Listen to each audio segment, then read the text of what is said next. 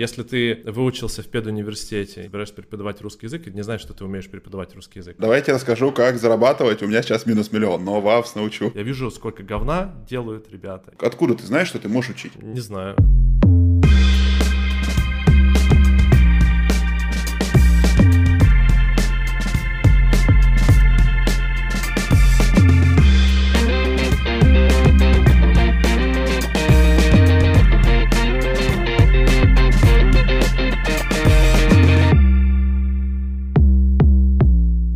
Привет. Я Александр Долгов. Это мой подкаст True Business история. И ты слушаешь уже десятый эпизод второго сезона. Офигеть! У меня второй сезон и уже столько выпусков. Я рад. Напоминаю всем, кто только подключился, раньше не слушал, мы с вами говорим про рынок образования, онлайн-образования и инфообразования, инфобизнеса в России. И сегодня мой гость Максим Чернов, блогер-предприниматель, известный как Отец нетворкинга. Он автор системных курсов на рынке по продвижению себя в Инстаграм и в YouTube. Ранее он продвигал Гуччи. У Максима есть своя книжка э, из связей в князе или современный нетворкинг. Максим что-то писал для Форбса, ведомости, РБК, Гламур, Малилер. Вот. И он был признан лучшим российским нетворкингом, специалистом по нему в 2015 году. Максим — интересный парень. Мы сегодня поговорим с Максимом о том, как он пришел э, и как вообще люди приходят. Мы глубоко затронули тему вот между тем, что ты работал, работал, работал и стал зарабатывать на инфокурсах. У Максима был очень долгий, интересный путь, он об этом расскажет, да? Три с половиной года или практически четыре года он шел к тому, чтобы начать самому зарабатывать на инфобизнесе, как на курсах. Это очень интересный путь, об этом стоит послушать. Потому что сейчас, мне кажется, есть такое веяние. Ага, инфобизнес, погнали, погнали погнали, забежали, залетели, и я самый первый хочу зарабатывать. Но это не так. На самом деле все чуть тяжелее. Из прикольного, что вы узнаете, как Максим оказался в Сингапуре, почему он там живет,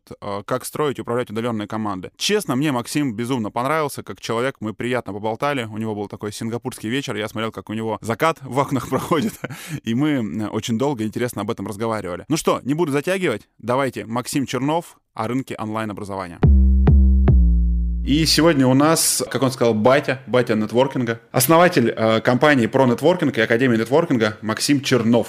Э, он ведет мастер-классы по нетворкингу. Вот за одну фразу пять раз упомянули слово нетворкинг. Наверное, это что-то значит.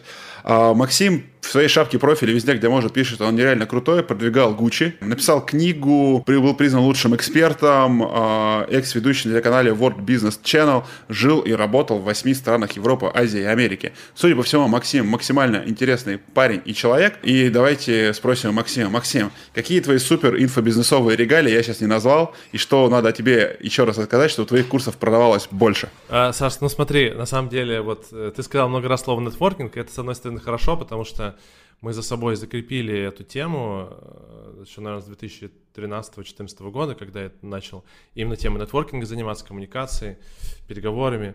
Вот. А потом переключились на social медиа, и сейчас вот основные продукты связаны с развитием Инстаграма и Ютуба последние два года. Поэтому надо немножко нам, наверное, позиционирование поменять, потому что нетворкинговая составляющая, она так и есть в наших продуктах образовательных, она большая, но сейчас больше мы занимаемся именно с, с, э, социальными медиа. А так все остальное, в принципе, э, все правильно. Ну вот сейчас живу в Сингапуре уже два с половиной года. Слушай, вот такой вопрос. Давай представим, что право записать тизер предоставляется тебе, и сейчас ты должен какой-то короткий промежуток времени рассказать, почему этот выпуск в моей серии подкаста будет самый крутой. Именно с тобой, и что может быть человек, который собирается слушать этот подкаст, услышит крутого. Вот что крутого о себе сам может сказать Максим Чернов, и почему его стоит слушать? Я, на самом деле, к своим достижениям отношусь э, скромно. Я просто из-за того, что вот ты сказал много раз слово нетворкинг, я, мне кажется, этот навык как-то прокачал в себе и много общаюсь с ребятами, которые сильно круче меня. Например, мы сильно выросли там с 2000... Я не супер управленец, мы... я постил в декабре наш рост выручки за, начиная, по-моему, с 2015 года, и она вот, ну, вот так растет, то есть сильно растет наверх, мы там удваиваемся, утраиваемся каждый год. Очень медленно, но как бы растем все время. А, плюс могу поделиться всем, что касается развития Инстаграма и Ютуба. Вот, плюс у нас, как мне кажется, команда хорошо простроена. У нас где-то человек 30, 35, 35, наверное, сейчас работает. И вот есть, э, ну, ребята некоторые мои знакомые тоже по орг-схеме строят э, компанию. Такую очень структурную, там со всеми показателями. По вот эти отделы, как у них называется, 7 департаментов. Вот. У нас более гибкая структура, то есть мы объединены ценностями, и, как мне кажется, вот мы научились ну, набирать и тренировать хороших ребят. У нас есть корпоративный институт внутренний. Вот текучка у нас очень низкая. Ну вот э, про это тоже могу много рассказать. Мы сейчас разговариваем с Максимом, который в замечательном солнечном Сингапуре. А я сижу в городе Новосибирск, и мы прям сильно иллюстрируем э, весь смысл книги «Из третьего мира в первый». Вот я пока нахожусь в третьем, а ты находишься в первом. Кто, кстати, не читал, книжка действительно классная. Э, я, правда, вот краткую ремарку скажу. Я бы читал в какой-то коротком содержании, потому что пол книги там отсылка каким-то, типа, я нанял такого-то правителя, потом нанял такого-то менеджера, куча фамилий и артефактов, да, и чтобы в сюжетной линии следить за всем, что происходит, достаточно сложное про к прочтению, э, но, правда, интересное. Рекомендую прочитать. Максим, э, давай для того, чтобы разобраться, а на чем ты сейчас зарабатываешь? Что источник твоего дохода вот прямо сейчас? Например, по итогам первого квартала, вот, я не знаю, подводили вы какие-то итоги или нет, э, чем ты занимался, откуда к тебе пришли деньги и сколько денег пришло с рынка образовательных услуг, если пришли? Да, ну, э, образование это основное, чем мы занимаемся. Ну, мы еще немножко делаем рекламу, там, зарабатываем с просмотров на Ютубе, но основное, 95% это именно образовательные продукты. У нас сейчас два основных продукта, это Инстадруг, это семинедельный курс по развитию Инстаграма и друг Ютуба, семинедельный курс по развитию Ютуба, соответственно. И вот буквально вчера мы запустили новый продукт. Это сообщество, такой клуб для тех, кто хочет развивать Инстаграм, клуб по подписке. Вот, это три основных продукта. Вот, от них пришли деньги больше всего. В среднем у нас выручка где-то миллионов э, пять сейчас в месяц. Вот. На пике у нас в прошлом году, когда была пандемия и локдаун, мы там, дошли до максимально, по-моему, 11 миллионов за месяц. Вот. Но сейчас э, откатились назад, и вот сейчас где-то ну, плюс-минус 5 миллионов в месяц. Мы говорим про миллионы рублей, не сингапурских долларов. Рублей. Да, 5 миллионов рублей. Ну, то есть у нас где-то миллион долларов оборот, условно, годовой. Ага. Ну, вообще курс ты 60, ну ладно. А, ну, мы, я немножко, знаешь, почему я так говорю? Потому что, потому что сингапурский доллар как раз 57, 58 8. И вот у нас в прошлом году получилось, по-моему, миллион двести в сингапурских. На это вот мы немного не дотянули до миллиона долларов американских. Угу. Несколько вопросов, да, чтобы мне было понятно. Вот что триггернуло у тебя? Почему из человека, который был православным бренд-менеджером в западной компании с зарплатой, ДМС и всякой такой ерундой. А в какой момент времени ты вдруг решил, что это не твое, и надо делать что-то другое? И был ли это сразу инфобизнес, или был к этому какой-то путь? Мне кажется, что у меня, наверное, с детства э, была потребность э, в какой-то, ну, такой движухе, в интересных проектах, которые я делаю сам, и мне кажется, я к этому шел постепенно, то есть я вообще инженер по образованию, я работал инженером и продукт менеджером в Керхер, это такая немецкая компания, вот, потом перешел маркетинг в Проктор, но мне всегда хотелось чего-то чего еще, какой-то движухи хотелось, то есть, хотя мне очень нравилось, на самом деле, работать в Прокторе,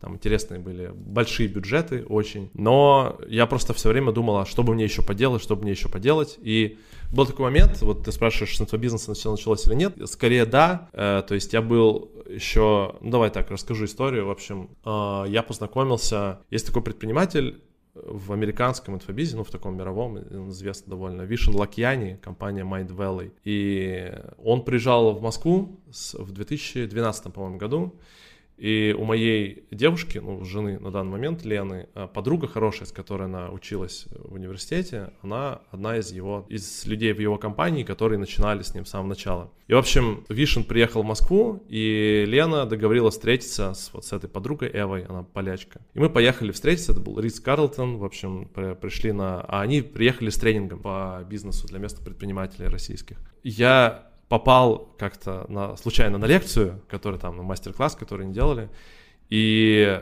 просто провел после этого следующие три дня, слушая про воронки, конверсии, какие-то партнерки, рекламу, чего я, в принципе, раньше, с чем я раньше не сталкивался и, и не слышал. То есть в Прокторе мы там совсем ну, на, на, на другом уровне занимались вещами. А тут такой директ-маркетинг. Мне это дико понравилось. Плюс мы потусили еще с Вишеном, там показали ему ночную Москву. И это такой стало, э, наверное, первой каплей в моем слегка мечущемся э, мозге о том, что надо делать что-то свое. И следующие полгода я слушал очень много аудиокниг, читал разные там истории предпринимателей и в итоге придумал делать блог на тему нетворкинга тогда. Там купил домен pronetworking.ru. Вот, прочитал книгу «Никогда не ешьте в одиночку» э, Кейт Ферраца. И, в общем, начал писать туда статьи, которые, по моему, по моей идее, должны были по SEO очень быстро залететь, значит, в рекомендации Гугла и Яндекса. И принести мне очень много трафика. И по какой-то модели там дальше мне надо было сделать какие-то видеоуроки, что-то такое, и, в общем, как-то это монетизировать. В общем, естественно, в этом виде ничего не получилось, но таким образом начался проект. Я им занимался параллельно с работой в Прокторе, в, вот последний год, когда работал, там уединялся в комнатах в офисе и что там делал свой, делал свой блог, там еще очень технических много вещей тогда было, не, не, не как сейчас Тильда, с красивыми шаблонами. Вот, плюс там работал по ночам что-то делал после работы. Ну вот, и как-то с этого началось. То есть, не понимая, куда я двигаюсь, я просто начал сначала блог, потом запустил живой тренинг, потом запустил курс, и вот так все, все началось. А уволился через какой период времени? Когда миллион заработал, это был триггер для увольнения, или ты уже уволился? Не, не, уже, заработал? я уже уволился. То есть, когда я уволился, на самом деле, первые два, наверное, года было очень печально и очень депрессивно, потому что ничего не получалось и ничего не росло. Я не понимал, как там деньги зарабатываются. То есть, я уволился. Хорошо, что жена заработала, да? Э, ну да, ну то есть, я вот как... У меня, наверное, самый такой больный момент, я помню, когда у меня было там минус миллион в целом. У меня была кредитка Ситибанка, в которой я ушел на 400 тысяч э, в минус. Потом у меня еще был, э, там, я занял полмиллиона, и вот я такой в какой-то момент такой смотрю, у меня там почти минус миллион рублей. Я думаю, блин, как печально. И в какой-то момент я начал, на самом деле, начал искать корпоративную работу. Идеальный портрет, мне кажется, инфобизнесмена. Давайте я расскажу, как зарабатывать. У меня сейчас минус миллион, но вас научу. За что, в принципе, инфобизнесменов не любят. Ладно, начал искать работу. Но, да? но мы делали, можно ремарку одну сделаю, мы не учили, как зарабатывать тогда. Мы учили именно, как делать нетворкинг, то есть как развить навыки коммуникации, как делать публичное выступление, потому что я в Прокторе вел тренинги еще такой внутренний проект по публичным выступлениям. То есть нас с деньгами не было никак связано. Э, то есть мы не обучали той модели, которую типа сами, ну, которая у нас сама не реализовала. Мы не учили инфобизнесом, условно. А кто научил Максима Чернова учить учить? Вот как ты считаешь, что ты можешь научить? Кто тебя этому научил? Откуда ты знаешь, что ты можешь учить? Не знаю. Мне кажется, вот блогинг, который сейчас, ну, в том виде, в котором он есть, в принципе, если ты создаешь контент, э, про это многие ребята говорят, как, знаешь, этот, э, там, Тим Феррис, или чувак есть очень крутой, у него блог называется When But Why, по-моему. Вот, на английском языке он делает разные исследования, э, очень прикольные такие лонгриды на разные-разные, абсолютно разные темы. И он про, тоже про это рассказывал, что вот в какой-то момент он просто решил разобраться в какой-то теме. Там в одной, во второй, в третьей. И потом он заметил, что люди начинают на него смотреть как на эксперта, просто потому что он потратил гораздо больше времени, чем они, разбираясь в теме там, американской демократии или разбираясь в теме того, как работает мотивация. Вот. А, поэтому, ну, мне кажется, если ты выучился в педуниверситете и э, собираешься преподавать русский язык, и не знаешь, что ты умеешь преподавать русский язык. Поэтому, отвечая на твой вопрос, ну, наверное, а, по там, совокупности опыта, который у меня есть, наверное, мне, как мне кажется, и по обратной связи от наших студентов, мне кажется, что люди понимают то, что я говорю. Вот, например, у нас есть на YouTube канал, э, в котором, если там посмотреть большинство, абсолютно большинство комментариев, люди там супер благодарны за тот контент, который мы бесплатно даем, и там миллионы людей его, его посмотрели. Сейчас мы на том этапе, когда я являюсь и как бы таким основным преподавателем, но при этом я являюсь, наверное, большей, большей части лицом плюс человеком, который создает контент, плюс там лидером для команды, ну и для, для людей, которые меня слушают. Но вот у нас большой фокус за последние полтора года. Мы набираем ребят, как бы наших внутренних кураторов по Инстаграму и по Ютубу, обучаем их. Например, у нас есть там внутренний корпоративный институт, такой очень-очень э, комплексный, который они проходят, обучаясь тому, как помогать людям развиваться в Инстаграме. Вот. Ну и они сами все, то есть мы набираем людей, которые, у которых глаза горят по поводу Инстаграма и Ютуба. Э, кто-то сильнее, кто-то слабее. Есть старший куратор, который супер круто шарит, есть новички, которые только приходят, и ну, мы их там сначала по первые пару месяцев не, не допускаем до студентов. Поэтому, ну, на твой вопрос э, как бы сложно ответить. Мне кажется, по моему опыту, люди понимаю то, что говорю, плюс я очень системный человек. Вот мы когда раз, новый курс разрабатывали, у меня, наверное, мозг так работает, потому что инженер по образованию, то есть я сначала там понимаю какие-то большие, э, большие блоки, которые должны быть, потом из них там рисую, рисую небольшие. И по обратной связи от студентов все отмечают, что, во-первых, меня просто понимать на простом, незаумном языке, и говорю просто с ними, общаясь как с друзьями, во-первых. Во-вторых, я все раскладываю структурированно, четко, там, с цифрами, с фактами. А, вот так. Какая ценность у ребят, которые работают с э, инфопродуктами? Это как можно больше денег зарабатывать своему главному Или все-таки что? Потому что обычно, когда есть человек-лидер, ну, то есть там рекламное лицо, на которое приходят, основную маржу, основные деньги забирает он себе. Затраты на запуск так называемых курсов или на запуск продуктов, они с точки зрения себестоимости достаточно низкая. И в итоговом продукте labor cost, то есть такая так называемая себестоимость труда, ну, она достаточно низкая получается. А, и это продукт, инфобизнес, почему все занимаются, да, он, ну, давайте скажем честно, это высокомаржинальный бизнес, да, то есть продавать информацию несложно, ну, относительно несложно, да, и просто, по крайней мере, с точки зрения процесса передачи. Ее для хранения нужен, там, условно, один компьютер, и у тебя информация хранится, для передачи нужен более-менее цифровой канал. То есть не склад, не логистика, не обслуживание, и ты в момент времени можешь обслужить, ну, условно, условно, достаточно большое количество клиентов, ты не ограничен физическим присутствием чего-то. И в этом инфобизнес очень крутой, и все это понимают, да, что с точки зрения базовых принципов это круто. Но если говорить о ценностях ребят, да, вот э, мне всегда это было очень странно, когда они видят и того валовую выручку, и того видят маржу человека, да, то есть, ну вот как, как-никак все плюс-минус понимают. Курсов продали на 5 миллионов, да, нас 30 человек, наша средняя зарплата там 50 тысяч рублей – полтора миллиона или там миллион, э, там, не знаю, два миллиона рублей, да, то есть мы все делаем, получили 2 миллиона, а Максим получил 3 миллиона. Я так грубо говорю, да. Не смущает ли это команду? Или у вас какие-то другие развесовки, другие зарплаты и, собственно, любимый вопрос э, последних трех лет, а какова маржа? Такой большой вопрос получился. Давай по порядку. Okay. Ну, Можно с маржи смотри, начать. Э, я тут mm-hmm. немного не соглашусь с тем, что бизнес простой. То есть он простой для старта и простой, если ты его ведешь как эксперт, такой, который работает по самозанятости, и условно у него, у эксперта есть ребята, которые, ну, помогают такие технические вопросы закрывать. То есть мы так делали, и вот когда ты так делаешь, у тебя очень высокая маржинальность, на самом деле.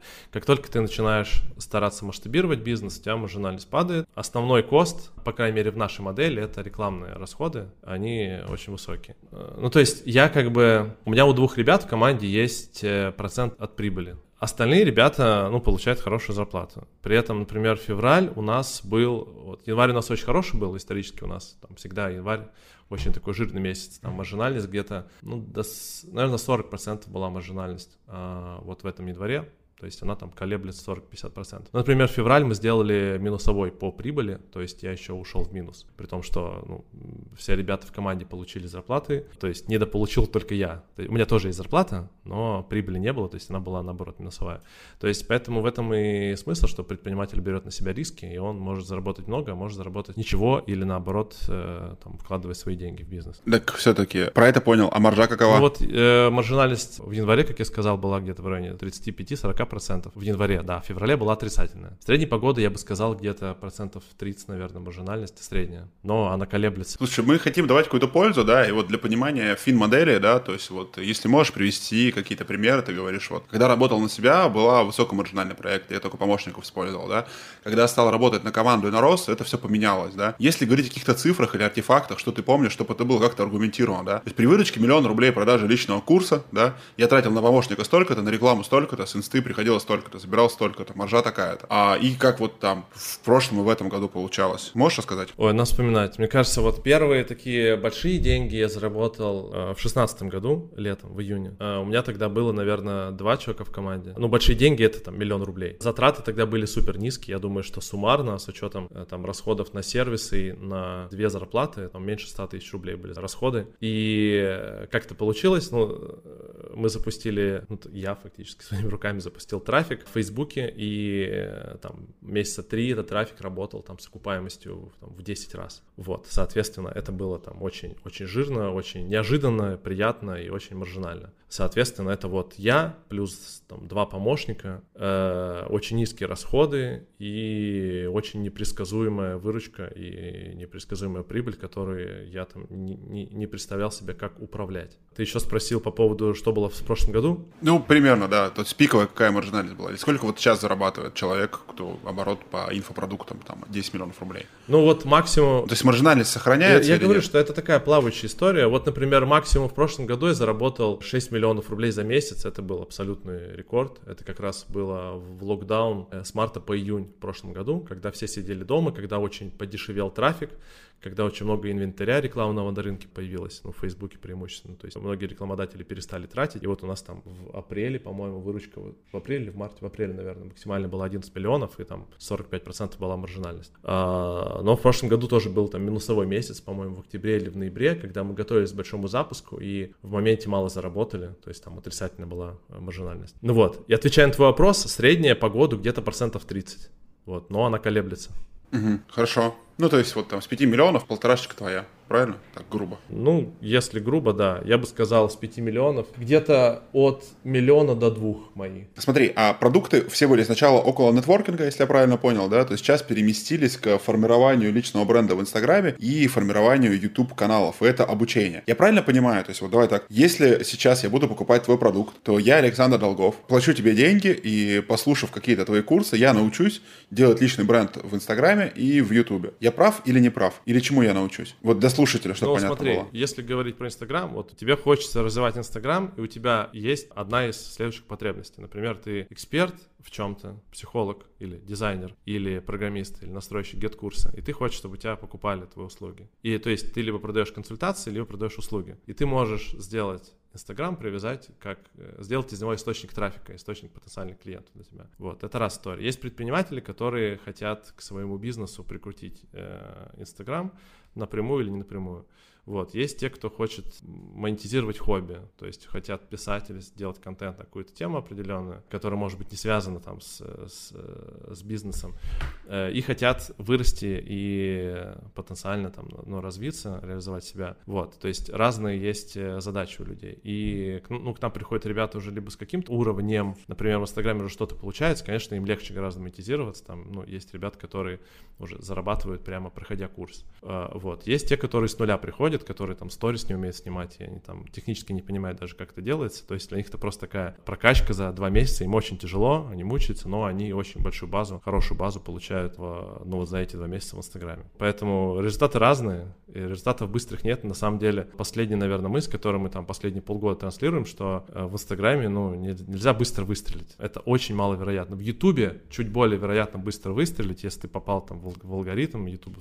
Но все равно это сложно. То есть все там успешные кейсы, которые мы видим, там даже там Моргенштерна взять, он же не просто так откуда-то появился, он играл в переходах несколько лет, он там уже сформировался как музыкант и как развлекатель э, людей, и только потом он, поняв, как YouTube работает, стал, типа, взлетел на YouTube. Вот, то есть никто не видит вот это, с чего все начиналось та мысль, которую мы транслируем, и почему мы запустили сообщество как раз по подписке, мы говорим, что ну, Инстаграм — это работа в долгую. То есть э, я вот очень верю в силу маленьких привычек и считаю, что если ты будешь там снимать сторис или делать посты или общаться с аудиторией постоянно в течение года, то ты с очень большой вероятностью добьешься успехов э, в Инстаграме, например. Собственно, курс Но покупать не месяца... нужно. вот мы послушали бесплатный урок. Ну, за два месяца реально, если, смотри, если у тебя есть база, например, я приду сейчас на любой курс по Инстаграму или по Ютубу, так я шарю уже в этом, я там возьму несколько фишек и как-то подрихтую свои воронки э, или там что-то в процессах или там в, в команде. И, конечно, я могу быстро увеличиться и окупить, э, окупить участие в курсах. Но для большинства, большинства людей просто приходит с минимального уровня, поэтому им надо больше времени, чтобы развиться. Сколько стоит курс? Курс стоит где-то от 15 до 150. С чего такой десятикратный э, разбег? Ну, 100-150 это project менеджер у человека есть, программа под него формируется, и есть э, со мной взаимодействие. Так, и плюс так, так, там так, гораздо подожди, мне сейчас счет придет за вот этот час, который мы поговорили, или нет? Я всегда, когда общаюсь с инфопредпринимателем, я слегка переживаю, уже, что, тебе уже. что попросят в конце, как бы такой билл придет на почту, говорит, а тебе это надо оплатить, как бы. Слушай, а кто портрет твоего ученика? Вот, давай представим. Ты работаешь на России, я правильно понимаю, да? Это российский рынок. Если есть э, в маркетинге такой портрет, я не знаю, может, там разбирались, это аватар, ключевые компоненты э, личности или там урода деятельности ты описываешь, это очень похожий портрет. Типа имя, где живет, сколько лет, э, чем занимается. Вот твой типовой клиент это кто? Uh, у нас несколько портретов. Самый распространенный эксперт, у нас очень много предпринимателей тоже. Наверное, экспертов, экспертов, наверное, больше, наверное, процентов 40-45 по Инстаграму. То есть эксперт в какой-то теме. То есть у тебя условно, ты в чем-то разбираешься и хочешь монетизировать свои навыки, знания, там, свои услуги. У тебя, возможно, есть там один-два человека помощников, либо, либо нет их. А, это женщина в Инстаграме где-то 75%. И у нас возраст где-то от 30, 30, 30-50 лет. То есть мы работаем с такой аудиторией постарше. Угу. Но это вот сам... сам ну, то есть какая-то там э, условная Ольга из э, Ставрополя, э, стоматолог, которая хочет в стоматологию привлекать э, клиентов через личный бренд стоматолога, чтобы к ней приходило больше народу. Это она? Ну, или нет? Или все-таки? Ну, ну, например. Ну, среди профессий, например, ты попал с одной из профессий, врачей много, много еще юристов. Наверное, юристов больше всего, и юристы покупают обычно самые дорогие продукты. А на курс, как ты правильно сказал, да, приходит человек, который только умеет смотреть, ну, только только может смотреть сторис, снимать не умеет, да, и, и человек, у которого уже есть личный блог в Инстаграме, да. Вопрос хороший, как бы, да, а как контент под это адаптируется? Проводит ли вы какое-то первичное тестирование? И важно для вас качество усвоения контента, то есть что человек принял, что ему понравилось, что не понравилось. Работаете вы как-то с обратной связью. И почему один курс, а нет, допустим, их там пять, да, для новичков среднего уровня, то есть почему нет сегмента начальная школа, там, средняя школа, институт и так далее, да, вот два курса, и как бы они типа всем подряд. Так проще продавать, так проще создавать контент, или с чем это связано? Ну, э, мы сейчас разделяем как раз в этом году у нас задача разделить контент для новичков и для продвинутых. Это задача, которая вот стоит по Инстаграму. Вот, по Ютубу там более, то есть по Инстаграму более разношерстная аудитория, по Ютубу более такая однородная. Поэтому по Инстаграму будем делить в этом году. Я думаю, что где-то через поток уже где-то летом мы поделим. Ну, конечно, легче создать один продукт. Ну, просто люди, кто-то быстрее его проходит, кто-то медленнее его проходит. Просто люди всегда могут, если ты уже понимаешь, ты можешь там смотреть условно на скорости 2х, и сделать гораздо быстрее домашку э, и получить сразу э, там сразу одобрение от куратора по, по ее проверке. Ну а человек, который э, плохо понимает, ему надо больше поддержки, мы им даем больше поддержки, он будет пересматривать одни и те же видосы. То есть в принципе он, э, ну если он будет э, внимательно э, и трудолюбиво подходить к обучению, то он научится, просто он сильно больше времени затратит. Если с точки зрения бизнеса говорить, может, тебе интересно будет, почему, например, многие работают, ну, мы в том числе, мы работаем на широкий рынок, то есть людей, которые плохо разбираются и, и гораздо больше, и там трафик дешевле, а, поэтому тебе, в принципе, выгоднее привлекать э, новичков. А, но с ними просто надо тоже уметь работать, надо им достаточно времени уделять. Максим, а где вот тот ползунок ответственности вашей внутренней, вот в ваших проектах между ответственностью учитель и ученик, вот если поставить ползунок за прохождение обучения курса, да, ну, то есть там середина оба одинаково ответственны, да, в какую сторону в вашем случае, вот и ты для себя берешь ответственность, виноват ученик или виноват учитель, который плохо учит? У вас как? Я всегда за личную ответственность, и, например, это не только к ученикам, это и к команде это тоже, если у меня там кто-то плохо работает, то я обычно, я стараюсь понять, почему человек плохо работает, и скорее в себе еще ответ, а не в нем. Это хороший очень вопрос, что я транслирую команде. Э, что как бы на нас лежит задача донести информацию. Не, не человек должен как бы разобраться, там, про, пролезть через терни нашей информации. Наша задача дать настолько такой consumable, легкий в употреблении контент с простыми заданиями, очень структурированный. Это наша задача. В принципе, мы исходим из того, что клиенты правы, а мы не правы. Но с другой стороны, я про это тоже и думал, и мы это обсуждали с командой, что, наверное, особенно, знаешь, это появляется, когда у тебя много клиентов и очень сильно расширяется воронка, э, что брать на себя ответственность за то, что человек там будет работать или не будет, и за то, что ты его там из изменишь, что он там станет взрослым и станет ответственным, станет принимать решения, наверное, ну, это не, не очень правильно. А, поэтому, наверное, этот ползунок, знаешь, он на максимуме находится в том месте, а, которое касается именно самого контента, уроков, примеров, там, шаблонов, э, которые мы даем. Сюда же я отношу и поддержку от наших кураторов, то есть там мы максимально на, натаскиваем наших кураторов. Вот. И дальше, наверное, ну, по какому-то, вот мы мерим NPS, ты, например, спросил, как мы там оценим. Мы мерим NPS, он у нас растет, он там, ну, больше 90%. У нас э, удовлетворенность людей нашими продуктами, вот. Но, наверное, поднимать удовлетворенность там с 98% до 99, наверное, я бы не стал. Всегда есть люди, которые, ну, ну ты не хочешь учиться, окей.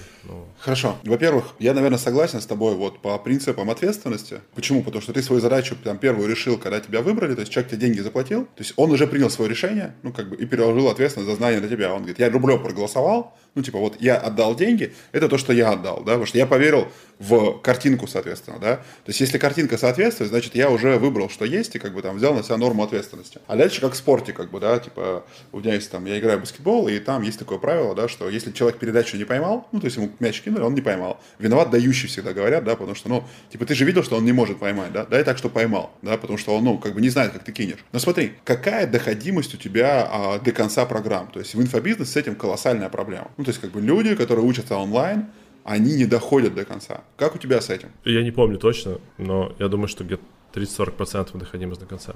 На платных программах. Да. Слушай, для меня это интересный парадокс. Для меня рынок э, онлайн-образования, типа, купить курс и пройти курс не одно и то же, да, это история очень похожа на велотренажеры дома и на фитнес, да, типа, купить купил, как бы, да, или вот на подарочный сертификат, типа, тебе подарили подарочный сертификат, да, а потом он сгорел. У меня у девочки, у знакомой был бизнес, который построен на подарках впечатлениях. Я говорю, подожди, вы, типа, говорю, закупаете э, сертификаты у партнеров, потом по той же цене продаете? Я говорю, а в чем смысл? Она говорит, а 40% не активируется, как бы в этом и маржа, как бы. Я говорю, блин, офигеть, как бы, да. А здесь получается то же самое, да, то есть люди не доходят. А как ты думаешь, почему вы лучше продаете, людям не нужно, или они там передумывают? В чем проблема? Вот видишь ли ты в этом проблему вообще, что ты об этом думаешь? Ну, слушай, я тоже много чего покупал, и потом это не использовал. А, вот я купил бинокль. У меня там бинокль стоит 500 долларов. Я такой думаю, блин, все, буду на звезд смотреть, буду еще дочки показывать, будем вместе смотреть. Один раз посмотрел, он мне стоит на полке. Я там, я не злюсь на продавца биноклей и даже на производителя биноклей, не считаю, что они делают плохие бинокли или плохо продают. Ну, типа, то же самое у меня было с кучей курсов, которые, да, я там покупал, обучение, оно лежало. Ну, это, это жизнь.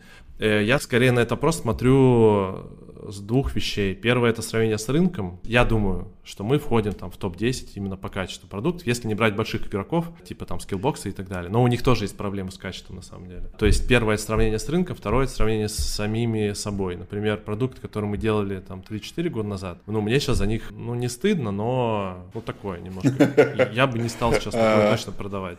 И мы, и мы останавливали продажи там старого курса э, по нетворкингу, ну, потому что мы все команды решили, блин, ну, сейчас уже типа нет, сейчас качество, ну, не очень. То, что мы сейчас делаем, я очень доволен. Я вижу, что мы улучшаем качество, и для меня это важный показатель. И не то, что мы улучшаем там с нуля до единички. То есть я, потому что я много общаюсь с ребятами с рынка, я вижу, сколько говна делают ребята. Ну, я не знаю, могу сказать, закрываю на это глаза, то есть я могу с человеком общаться, я знаю, что они хорошо продают, я у него беру что-то с продаж но я понимаю, что они там разводят аудиторию или они делают плохо. Но, к сожалению, так. Есть ли у вас конкуренты? Ну, как бы, да, судя по всему, мне кажется, в Инстаграме их просто там тысячи, мне кажется, да, мне даже страш, страшно представить, сколько, как бы, да. Как ты можешь назвать конкурентов, кто вообще, ну, кто еще в топе в России, ты говоришь, мы очень хорошо в топ-10 входим по каким-то параметрам, да. Кто еще в этой десятке, кто конкуренты, и какие у них цифры, к чему вы стремитесь, да. Типа, сколько людей учат продвижению в Инстаграме, вот, есть данные какие да, и сколько самый большой игрок? Слушай, есть большие блогеры, ну, у которых есть такое обучение, ну, вот есть Саша Митрошина, довольно крупная. Вот. Я не знаю, какой у них оборот, но я думаю, что у них может быть миллиона два долларов в год. Ну, они молодцы. Я, я уважаю Сашу как, э, как человека и как э, бизнесмена. При этом к нам приходят от них кураторы, которых мы переучиваем. Э, тебе очень тяжело, если ты продаешь, допустим, там, они продали поток, по-моему, у них был 2000 человек. Я понимаю, насколько это сложно выстроить потом системную работу с кураторами и научить кураторов, но это практически невозможно. То есть у тебя все равно будет качество не очень. Поэтому здесь вопрос, э, ты не можешь масштабироваться очень быстро. Ты можешь продать быстро, но ты не можешь качественный продукт очень быстро масштабировать. У нас это занимает просто, это очень, это очень больно, очень занимает много времени. Вот, есть Митрошина, есть другие тоже крупные блогеры, у которых один из продуктов, например, там, обучение Инстаграма, там, кто-то вебинары продает, ну, чисто даже не обучение, а просто контент, условно. Вот, на рынке Ютуба, наверное, более понятные игроки, есть э, Максим Роговцев, э, который больше про вот детский YouTube, они обучают, э, Best YouTuber школа называется. Есть еще Толя Власов, ну, по-моему, они сейчас уже не работают. Ну вот, пожалуй, наверное, мы и Best YouTubers в Ютубе, такие самые узнаваемые. В Инстаграме реально очень много. То есть в Инстаграме сложно оценить, потому что там много блогеров, которые что-то начинают по продвижению в Инсте продавать, но чтобы такие прям были полноценные школы с запусками там каждый месяц или каждые два месяца, ну, не знаю. Наверное, Митрошина. Угу. Наверное. А вы за кем-то, ну, то есть больше там ни за кем не следите особо, да? Или вам не интересно? А, это немножко, я не знаю, это немножко, наверное, непродуктивно. То есть, естественно, мы смотрим за тем, что делают другие игроки, и в разных, в разных нишах, в разных темах, но мы как-то в своей теме варимся, мне кажется, больше. Смотри, а ты говорил о команде, там 32 человека, ты сказал, у тебя работают, да? 35, да? Кто эти люди по ролям, по количеству людей? Какие специалисты самые сложные в рынке онлайн-образования? Как понять, да, соответственно? Это очень большая команда команда для там, двух продуктов, ну, на мой вкус, кажется, да, там, целая команда. Кто у тебя эти люди? Можешь рассказать по ролям, ты рассказал, что есть крутая структура, вот, если я собирался бы открывать сейчас и показать, что инфообразование сложный продукт, кто у тебя эти люди в команде? У меня есть операционный директор, который вырос из маркетолога, и есть второй человек, вот, у него есть процент от прибыли, есть второй человек, который с процентом от прибыли, это директор по, по продукту. Соответственно, операционный директор слэш директор по маркетингу, у него есть, ну давай ролям, э, у него есть технических специалистов, два, э, есть SEOшник, есть копирайтер, монтажер Ютуба, есть трафик-менеджер, наверное, так. Потом самая большая команда, ну, давай, отдел, отдел продаж есть, там есть э, руководитель отдела продаж Роб. Роб — это самая сложная, пожалуй, должность, самая сложная функция для найма. У нее в команде 4 человека, 4 продавца. Есть директор по продукту, у нее больше всего людей в команде. У нее есть э, по контенту человека, не знаю, человека 4-5, которые делают контент, и кураторов у нас на друге, на инстадруге у нас кураторов человек, наверное, 10 сейчас. С новичками, возможно, человек 15. На друге ютуба у нас э, поменьше, там человек, наверное, 5 это костяк, и, и новичков, наверное, еще там человек 3-4. Ну, есть мой личный ассистент, и есть, есть маленькая команда еще по англоязычному YouTube-каналу, но она не относится к основному бизнесу. Слушай, и вот э, стартовал ты с парой человек, да, и в какой момент времени ты, как бы команда доросла до такого? То есть она в статусе 35 человек, то есть она ну, до какого момента доросла? Когда это произошло? Давно они с тобой? Там, год, полтора, два? То есть, как сказать, давай так перефразируем вопрос. На 35 человек, э, при какой выручке ты появилась 35 человек, да, и при какой выручке там, когда начала расти, что команда не сильно увеличивается, а выручка увеличивается? Когда эффект от этого найма людей появился? По первому вопросу, в начале прошлого года у нас было человек 15, наверное. То есть мы за год, за 2020 год э, выросли в два раза по команде. Э, выручка в начале года была, когда было 15 человек, где-то было миллиона два с половиной. Второй вопрос ты спросил, когда начала выручка увеличиваться. Да, то есть является корреляция роста. Ну, то есть, смотри, давай такой вопрос, я попробую перефразировать, да. Вот я предприниматель, и много людей предпринимателей слушают и смотрят нас, я надеюсь, с уважением отнесутся, да. И всегда есть какая-то грань, да. То есть я начинаю расти в деньгах, когда нанял суперспециалиста, ну, то есть мне как бы, типа, я нанял команду, и люди стали делать больше и лучше работы, да, ну, то есть не, не привязываться к онлайн-бизнесу. Или наоборот, я что-то внутри переосмыслил, отсюда я стал другие задачи ставить команде, и мы поэтому стали больше зарабатывать. То есть вот рост в деньгах, он был ближе к тебе, или эта команда, ну, как бы начала зарабатывать? То есть капитализировалась. Какие-то специалисты, типа, привлек человека, и он показал, что можно делать, и мы стали зарабатывать больше. Или я что-то в себе переосмыслил, стал зарабатывать больше. Понятно сейчас или нет, Максим? Да, понятно, да. Я бы сказал, что это набор факторов. Я про это как-то пост писал в Инстаграме. То есть за счет чего мы так, например, сильно выросли за прошлый год. Там было много разных, э, как бы, и стечений обстоятельств, и было накопленного опыта. Ну, например, я вот верю, что э, у меня есть ментор э, Максим Спиридонов, это который основатель нетологии. Э, он просто так получилось, что я его консультирую по его YouTube-каналу, а он меня по бизнесу. Вот мы иногда созваниваемся и помогаем друг другу. Как бы основное вот то, там, что он до меня доносит, это важность команды. И я вот очень верю в то, что большие дела можно делать с командой, которая с тобой долго. У меня операционный директор будет 4 года, как он со мной, а пришел на должность технического помощника. А директор по продукту, мы с ней уже больше четырех лет, она тоже пришла там на должность ассистента-ассистента.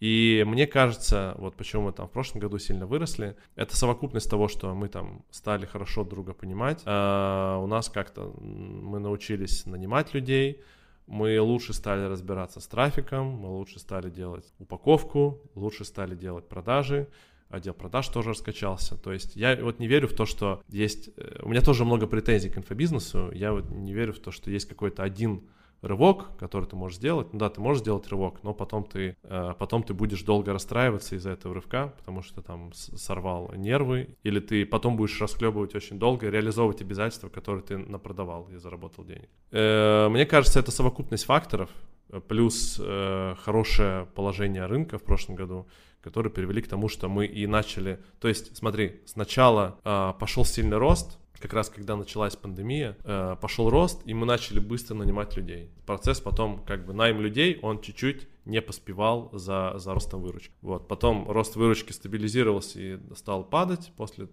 после пандемии, ну, после локдаунов. Ну, а команда осталась, и мы как бы дальше ее развивали, прокачивали и продолжаем это делать. Поэтому такие параллельные процессы. Я, я не самый сильный предприниматель, но я верю в то, что это вот совокупность разных, разных, разных факторов, которые как-то складываются постепенно. Слушай, понял. Хорошо, а кого Максим Чернов э, считает инфо-цыганом в России или в мире? И считает ли он кого-то такого? И где грань между инфобизнесменом и инфо-цыганом? Есть ли она? Или нет такого термина вообще? Слушай, я не употребляю слово инфо-цыган. Ну, типа, оно сейчас хайповое такое, да. Если на, в названии ролика на ютубе написать э, инфо-цыган, ролик наберет больше просмотров. Вся правда об инфо-цыганах, разоблачение. Вот это SEO-текст, который надо написать, да? С смотреть до конца. Как раньше, знаешь, писали, Пугачева похудела на, на 20 килограмм, смотреть до конца. Сейчас. Идеальная же комбо, да? То есть а, инфо-цыган, который похудел на 20 килограмм с помощью метода да. разоблачение, смотреть до конца. Ну, слушай, есть... Я не, не провожу такую резкую грань между инфо-цыганами и не инфо-цыганами. Э, и там, ну, ребятами, которые образованием занимаются. Мне кажется, здесь много оттенков э, серого. И, ну, есть ребята, которые откровенно, откровенно просто делают там дичь какую-то. Ну, не знаю, там Артем, Артем Маслов или как это называется, вот этот чувак, который там в, в Дубае где-то. Ну, то есть все, что касается там за, зарабатывания на там курсы по вот этих вилочники, ставочники, вот это там полная дичь, конечно, полный развод. А, это вот самая, самая нижняя, нижняя часть, э, нижняя граница. Вот, а потом начинаются, и там есть нормальные ребята, которые э, делают там продукты, которые, ну, типа, не очень, а потом они раз исправляются, делают продукты получше. Вот ты спрашивал про ответственность, короче, есть темы, просто за которые я бы не брался. Например, я знаю ребят, которые в теме здоровья много делают, но мне кажется, тема здоровья это настолько такая э, сложная тема, в которой реально нужно Э, быть дипломированным специалистом, в который надо, надо быть гораздо больше знаний, чем у меня там в онлайн-маркетинге нужно получать. Там ответственности гораздо больше. Там есть тоже ребята в Инстаграме, которые какой-то продают курс там по набору таблеток, которые тебе нужно пить, чтобы быть там здоровым. Ну, тоже полная, полная дичь, от которой умирают люди. Вот, поэтому, ну, вот это там точно, наверное, инфо-цыгане. Где учится сам Максим Чернов? Вот где ты учишься, у кого ты покупаешь обучение, и где лично учишься ты сейчас? Получаешь знания откуда? Ой, я очень много всего прохожу. Вот мы когда запускали первую нашу, наше сообщество по подписке в семнадцатом году, я купил, типа, все продукты по подписке, которые были тогда на российском рынке, на американском рынке. Ну, типа, все изучил, все посмотрел. Где-то там мне доступ просто скинули ребята, которые их делают.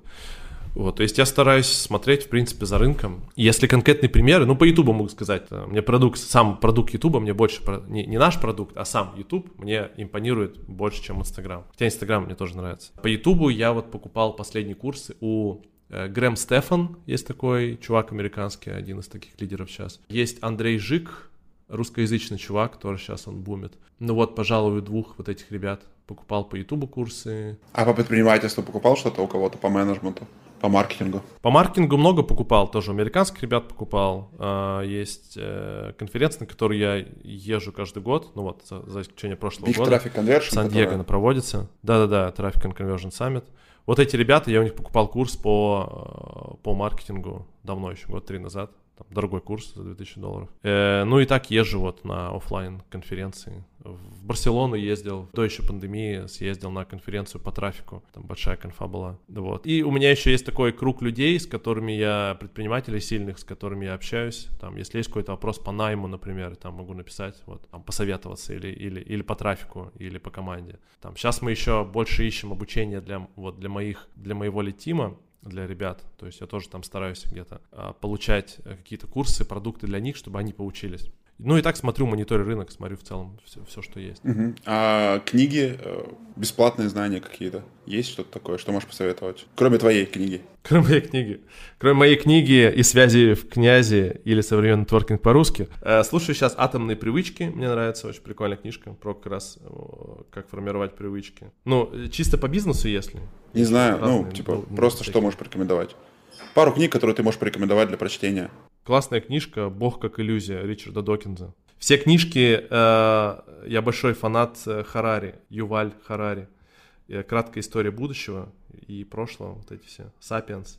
Открывая организации будущего, прикольно, мне понравилось. Фредерик Лалу. Я это называю для России большая наебка про менеджмент, потому что я не видел ни одной реально бирюзовой организации, работающей, реально работающей, или которая внедрила, как бы, да. Это, знаешь, так, типа, очень интересно, звучит очень прикольно. У вас работает? Не, у нас пока народ там, как бы, разгильдяя, балбесы, распиздяя, как бы, на них не работает. Ну вот мы сейчас других наймем. Я говорю, откуда вы их наймете? Мне очень интересно, как бы, они же придут из таких компаний, потому что для меня история про российский менеджмент, да, это история про царя тоталитаризм, как бы, да. Типа, есть мое мнение, и ваше, оно меня мало волнует, как бы, да, и вот норма ответственности, задачи. То есть, мне кажется, средний менталитет российского воспитания, как бы комьюнити, да, он точно не готов к осознанному подходу к созданию продуктов, управлению. Как бы круто и как бы всем не хотелось, я по себе говорю, я три года пытался строить горизонтальную компанию, меня где-то под конец прошлого года это просто надоело, ну, как бы я сказал, что нет, это не работает. То есть есть задача, у которой срок постоянно сдвигается, потому что, потому что, как бы, да. Я, я, слушай, я с тобой в целом согласен, я считаю, что, наверное, это микс должен быть. То есть какие-то из бирюзовых организаций, что точно можно себе взять.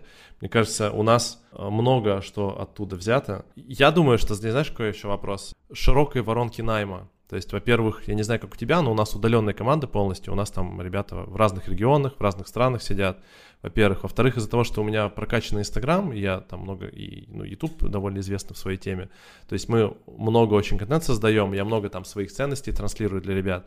Нам легче набирать гораздо. Я согласен. То есть мы там закидываем какую-то позицию контент-менеджера, мы там сразу 100 человек получаем воронку, и дальше их прогоняем, и находим реально классного чувака, который сидит где-нибудь в Самаре. Я понимаю, что для большинства компаний ну, очень тяжело искать людей, особенно если ты там э, замкнут в рамках своего города. Я не представляю, как там сотрудников находить. Это очень тяжело я полностью с тобой согласен, и здесь тебя категорически поддерживаю. А мой финальный вопрос. Э, Топ-3 твоих э, личных качеств внутренних, почему ты предприниматель? Непоседливость, мне кажется, такая. Непоседливость слэш любознательность. Непоседливость, то есть мне всегда что-то хотелось что-то хотелось сделать такое больше, больше, чем другим. Второе, наверное, эти качества изменяются. Я вот недавно общался с одним тут чуваком в Сингапуре. Он основатель одной из крупнейших компаний э, автозапчастей на Дальнем Востоке и на, там, до, по-моему, до, до Сибири они как раз работают. Не вспомню название сейчас, но они там типа очень крупные. Э, и, ему сейчас э, яхта плывет из Британии, его собственная, которую он купил. Ну, в общем, классный предприниматель. И он сказал фразу, когда мы встречались, что типа надо хорошо относиться к людям, и если люди видят, что ты не, ну, ты не говнюк, и ты как бы нормально к людям относишься, ты не пытаешься их там на, наебать, например. А, люди это будут ценить, и вокруг тебя будет формироваться а, сильная команда. И, например, я, я там раньше этого не понимал. Там, я когда-то пытался там э, больше там отжать кого-то, да, сотрудника, например.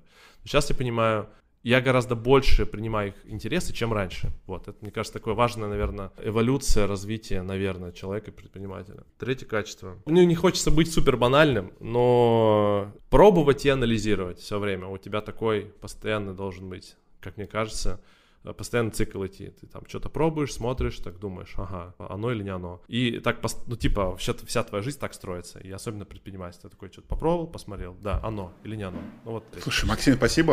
Очень круто поговорили.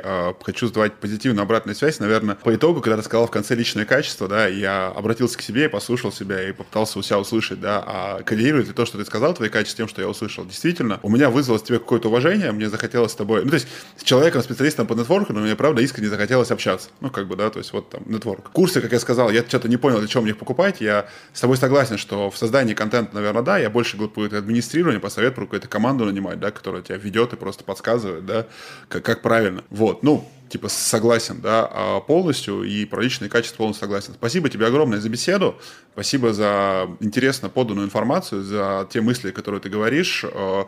Для тех, кто сомневается, я бы, наверное, рекомендовал, вот почему-то меня сложилось ощущение, да, что по Ютубу я точно бы обучение купил, а по Инсте вот как-то я так ее и не понял. Хотя, наверное, может быть, там она и продается лучше, потому что я в Инсте, честно, ну, в сухом остатке, да, там, я не очень понимаю. Мне, мне бы сейчас кто-то рассказал, что можно делать, как бы, да. Я сам этим вожусь, этим занимаюсь, да, но это такой очень, ты прав, очень сложный путь, да, очень сложный путь, да. И э, как туда пойти правильно, да, и насколько можно быть экспертом. Ну, хотя при этом, наверное, я здесь согласен, что юристу, как минимум, там, оформить нормально профиль, чуть-чуть выложить контента, более-менее делать какие-то активности, и это точно конвертируется в деньги. Мне мой Инстаграм в квартал приносит там больше 10 миллионов рублей, если считать от того, откуда приходят заявки и так далее, да, не считая какую-то кумулятивную пользу, которая это приходит, да, при этом там 14 тысяч подписчиков. Ну, не очень как бы, да, не, не 127. Поэтому это очень круто. А поэтому кому заинтересовалось, то есть я точно считаю, что на YouTube это точно к Максиму, про Instagram, наверное, тоже к Максиму, вот. Но тут надо смотреть и выбирать, так понимаю, предложений там много, что вас лично будет больше коррелировать, изучать. Спасибо большое. Легкая зависть той яхте, которая плывет в сторону Сингапура, и в целом, наверное, теплому Сингапуру, а легкая зависть. Спасибо тебе большое. На связи. Пошел на тебя подпишусь посмотрю, что еще делаешь интересного. Буду лайкать твои посты. Супер, Саш, спасибо большое. Э, очень тоже рад был пообщаться, рад познакомиться.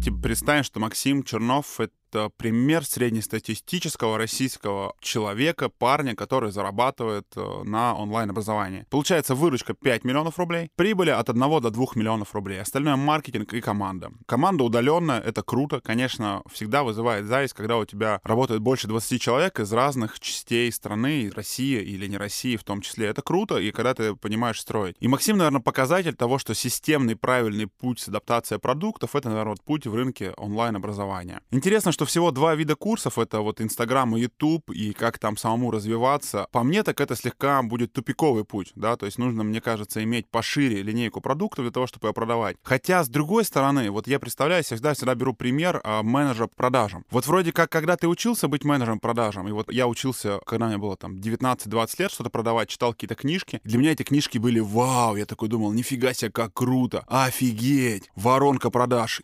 ё-моё, 5 шагов преодоления возражений. Да ну нафиг. Крутяк. Потом такую книжку долистываешь до конца, там, 65-й год выпуска. Такой думаешь, а, это только я ее сейчас узнал. Прикольно. И то же самое, я думаю, происходит на рынке онлайн-образования, Инстаграма, Ютуба. Вокруг все говорят, что надо, надо развивать личный бренд, на личный бренд приходят клиенты, а делают это единицы. Но с каждым годом вижу, делаю, что все больше и больше людей, поэтому думаю, что рынок достаточно большой. Ну и плюс тот, кто учился, допустим, 5 лет назад, инструменты стали другими. И я думаю, что это стоит сейчас развивать. В целом могу сказать, что Максим классный парень, мне очень сильно понравилось. Как-то дико было приятно с ним общаться, как-то даже супер приятно. Наверное, потому что когда ты специалист по нетворкингу, ты учишься классно располагать к себе людей и в целом такой располагающий к себе человек, и поэтому, ну, думаю, у Максима это очень хорошо получается. Мне, правда, понравилось с ним общаться, но давайте сверимся. Десятый выпуск, как вам? Какие можно подвести итоги? Как вам Макс? Куда-то напишите мне комментарии. Вообще, в целом, я буду безумно благодарен тому, что когда вы слушаете выпуск, вы выкладываете это в сторис, отмечаете и даете мне какую-то обратную связь. Получаю ее периодически, вроде как говорят, что все правильно делаю. Но если все правильно делаю, будем продолжать. Впереди нас еще ждет как минимум два классных выпуска. Так что с вами был Александр Долгов и True Business Story. На связи.